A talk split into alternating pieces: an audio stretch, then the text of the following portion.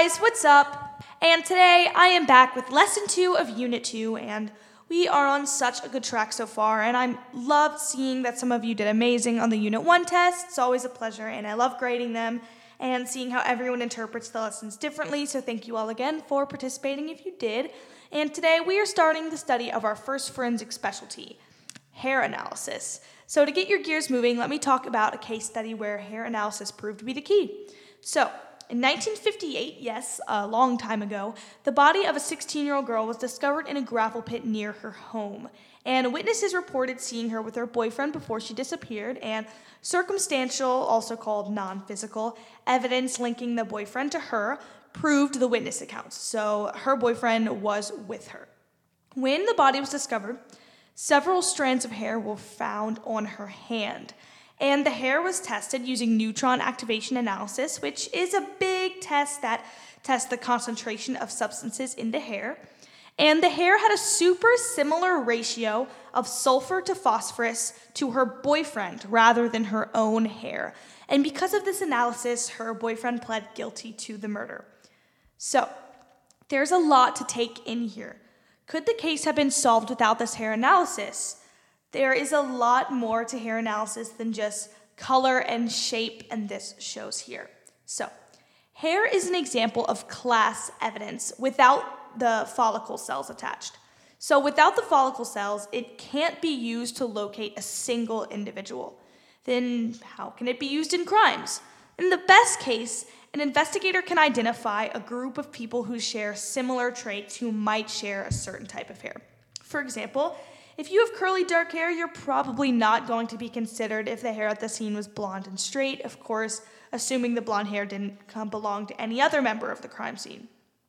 But even if different hairs share similar characteristics, they might not be from the same person, and this is where hair analysis comes in. Hair can easily be left at a crime scene. It can attach to clothes, carpets, and many other surfaces, and this is called a secondary transfer. And secondary transfers are common with animals who are prone to shedding, things like that. Because of the rough outer coating of hair, it doesn't easily decompose at a crime scene, usually allowing it to be analyzed heavily. Tests on hair can provide information like racial background, history of drugs, and the presence of heavy metals and toxins in the body. I already mentioned this, but when the follicle is present, the hair is individual evidence because it has DNA attached. But if the follicle is not present, then hair is considered class evidence. So, now it's time for the fun stuff how it's analyzed. So, hair consists of two parts the follicle and the shaft. At the end of the follicle is a network of blood vessels that supply nutrients to feed the hair and help it grow. So, the hair shaft is made of the protein keratin, which is naturally produced in the skin, and keratin is the protein that makes hair strong and very flexible. The hair shaft is made of three layers an inner medulla, a cortex, and an outer cuticle. The cuticle is a transparent outer layer of the hair shaft. So the hair shaft is the part that you brush, it's like the long part. Um, it is the cuticle is made of scales that overlap one another to protect the inner layers of the hair. When examining a section of hair under a microscope, the direction of the scales can actually show which end of the hair are younger and older. And this information can be used when the hair needs to be tested for toxins and drugs or any metals at any specific point in time. The cortex is the largest part of the hair shaft. The cortex is the part that has the most melanin that gives the hair color. The center of the hair is called the medulla. It can either be a hollow tube or it can be filled with cells. Forensic investigators classify hair into five categories based on the appearance of the medulla. So, if you're a bit confused, which I would probably say you are because it's kind of hard to imagine, a good analogy for hair is a pencil. So, imagine a pencil. The painted yellow outer exterior is the cuticle. The wood inside, under the yellow painted exterior, is the cortex, while the graphite inside would be the medulla. So, medulla is the smallest part on the inside. where the cortex is the part that surrounds the medulla and the cuticle is the part that surrounds the cortex. Hair can be found in any shape, length, diameter, color, or texture. The texture may vary from coarse whiskers to fine hair, like it is in younger children, and some furs even have two layers one fine and one coarse. And hair color depends in about the distribution of pigment and on hair dyes that may have been used, and all of this can help in forensic investigations, obviously. So, hair doesn't just vary by regions around the globe, but also by regions of your body. So, forensic scientists distinguish human hair, human hair, not animal hair, with six categories head hair, eyebrows and eyelashes, beard or mustache, underarm hair, auxiliary or body hair, and pubic hair. So, this probably doesn't surprise you at all, but each type of hair has its own set of traits that forensic scientists need to be able to tell apart. One of the ways that these hairs are different is by the cross sectional shape.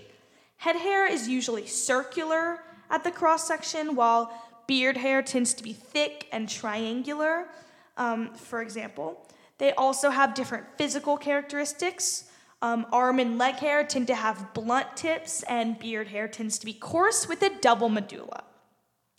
Forensic scientists also observe what stage of life hair is in to gain insight about the owner. Hair goes through three stages as it develops. The first stage, the anagen stage, um, is the stage around 90% of the hair that your head is in. It lasts approximately a thousand days, and this is when active growth is happening on the hair. The catagen stage is the second stage, and that is when the hair starts to change, sometimes turning gray. So don't be worried if you have a few gray hairs, that's natural. Just your hair going through its cycle, its thing. The last stage, the telogen stage, is when the hair follicle turns dormant, and this is when the hair falls out. Depending on age and other factors, around 10% of your hair is in this stage. Hair can also be treated in many different ways. If you've bleached your hair, sorry, but it's going to be very obvious to forensic scientists. Um, you know that it removes the pigment and it makes the hair brittle and can disturb the cuticle. These are the types of things that forensic scientists need to look for to figure out if hair belonged to a true blonde or someone who has dyed their hair. Dyeing hair changes the color of the shaft, and a good forensic scientist can immediately tell if hair is dyed or not. If an entire hair was discovered from a scene, it's even impossible to figure out when the hair was last treated. The region of or near the root is colored naturally, and hair grows at a rate of 1.3 centimeters per month. Measuring the length of the hair that is naturally colored and dividing by 1.3 is a great way to get a reliable estimate.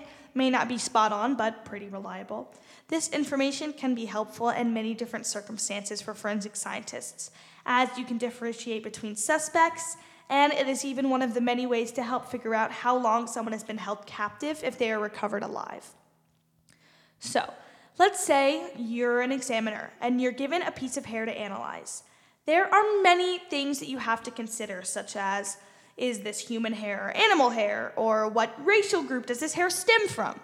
In the case of an animal versus a human, this will be a pretty easy distinction. The pattern of pigmentation, the medullary index, and the cuticle type are all specific to animals. For example, while the pigmentation in a human hair tends to be denser towards the cuticle, the pigmentation in an animal hair tends to be denser towards the medulla. Pigments are usually found in masses called ovoid bodies, which is an easier way to determine if hair comes from an animal. For the race question, that can be quite difficult and even impossible in some cases. There are very, very broad characteristics of hair for each racial group that can vary in levels of appearance with every person. So I will put a chart on the Google Classroom with some information about this because I think that if I just tried to explain it, it would be super confusing and not needed. So some other questions you might ask as a forensic scientist are how do I even use this in an investigation? So, whenever two objects come in contact, some transfer will always occur, whether it be dirt to your shoes when your foot comes in contact with the dirt, or even just skin cells transferring between hands through a handshake.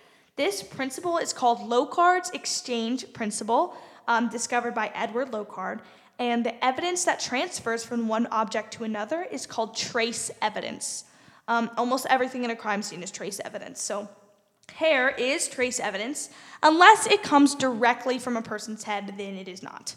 When investigators enter a crime scene, they collect trace evidence, including hair. Hair can be collected by plucking, shaking, or scratching surfaces, and if the situation allows it, it can also be taken by placing tape over a surface so that the hair adheres to it. And sometimes a surface may be vacuumed and the contents are searched for hair, but investigators always have to be wary of cross contamination of evidence, especially if, it has, if it's as small as hair. Hair that is found is studied macroscopically and microscopically. Macro characteristics include length and color, curliness, but microscopic characteristic, characteristics can reveal a bit more about the hair, including the pattern of the medulla, pigmentation, and types of scales in the cuticle. There are a ton of microscopic techniques that forensic scientists use to make their studies. One of them is called phase contrast microscopy, and it includes using a special lens on a compound microscope.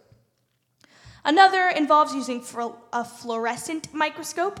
So, if a hair sample contains certain chemicals, the fluorescent microscope will make them glow under certain wavelengths. Super cool. Another, uh, another um, way that hair can be tested is using an electron microscope. An electron microscope directs a beam of electrons at a sample and provides the most detail possible, magnifying the hair over 50,000 times. So, because hair grows out of the skin, chemicals can be incorporated into the hair. An analyst will dissolve hair in, in, in an organic, that's definitely a tongue twister, in an organic solvent that releases any chemical substances. Um, a forensic chemist can even perform chemical tests to establish a timeline for when exposure to chemicals may have even occurred. This type of analysis is super helpful when it comes to cases involving poisoning and other harmful toxins. Neutron activation analysis, like I mentioned at the case in the very, very beginning, is a useful technique that, that can identify up to 14 elements in a single hair. The hair is placed in a high energy reactor and it's just bombarded with high energy neutrons. So, different elements in the hair will give off different signals for scientists to detect I thought that was super cool, if I do say so myself. So, hair can be super important and make or break a case, like I said in the beginning. So, as another example, let's talk about the Eva Shoen case in 1990. Eva Shoen was found dead from a single gunshot to her head, and the police expected to be able to solve the case using the bullet from her head and a few skilled ballistic experts, but they did not have any good leads from the bullet. Three years later, the police received a call from a man who claimed that his brother, Frank Marquis, was responsible, but they couldn't get a match from Frank's gun to the bullet. When they questioned some of Frank's friends, they found that he had actually thrown two bundles out of his car when he was driving back from Arizona near the time Eva was murdered.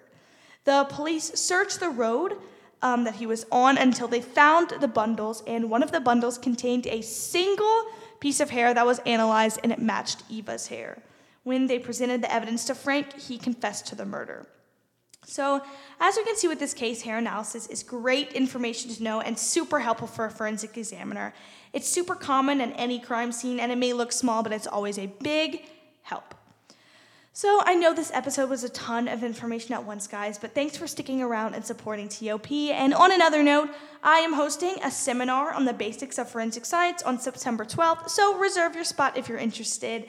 It's completely free, so reserve your spot at alivevibe.info. That's www.alivevibe.info if you're interested. So, see you next week, and I hope you learned something new.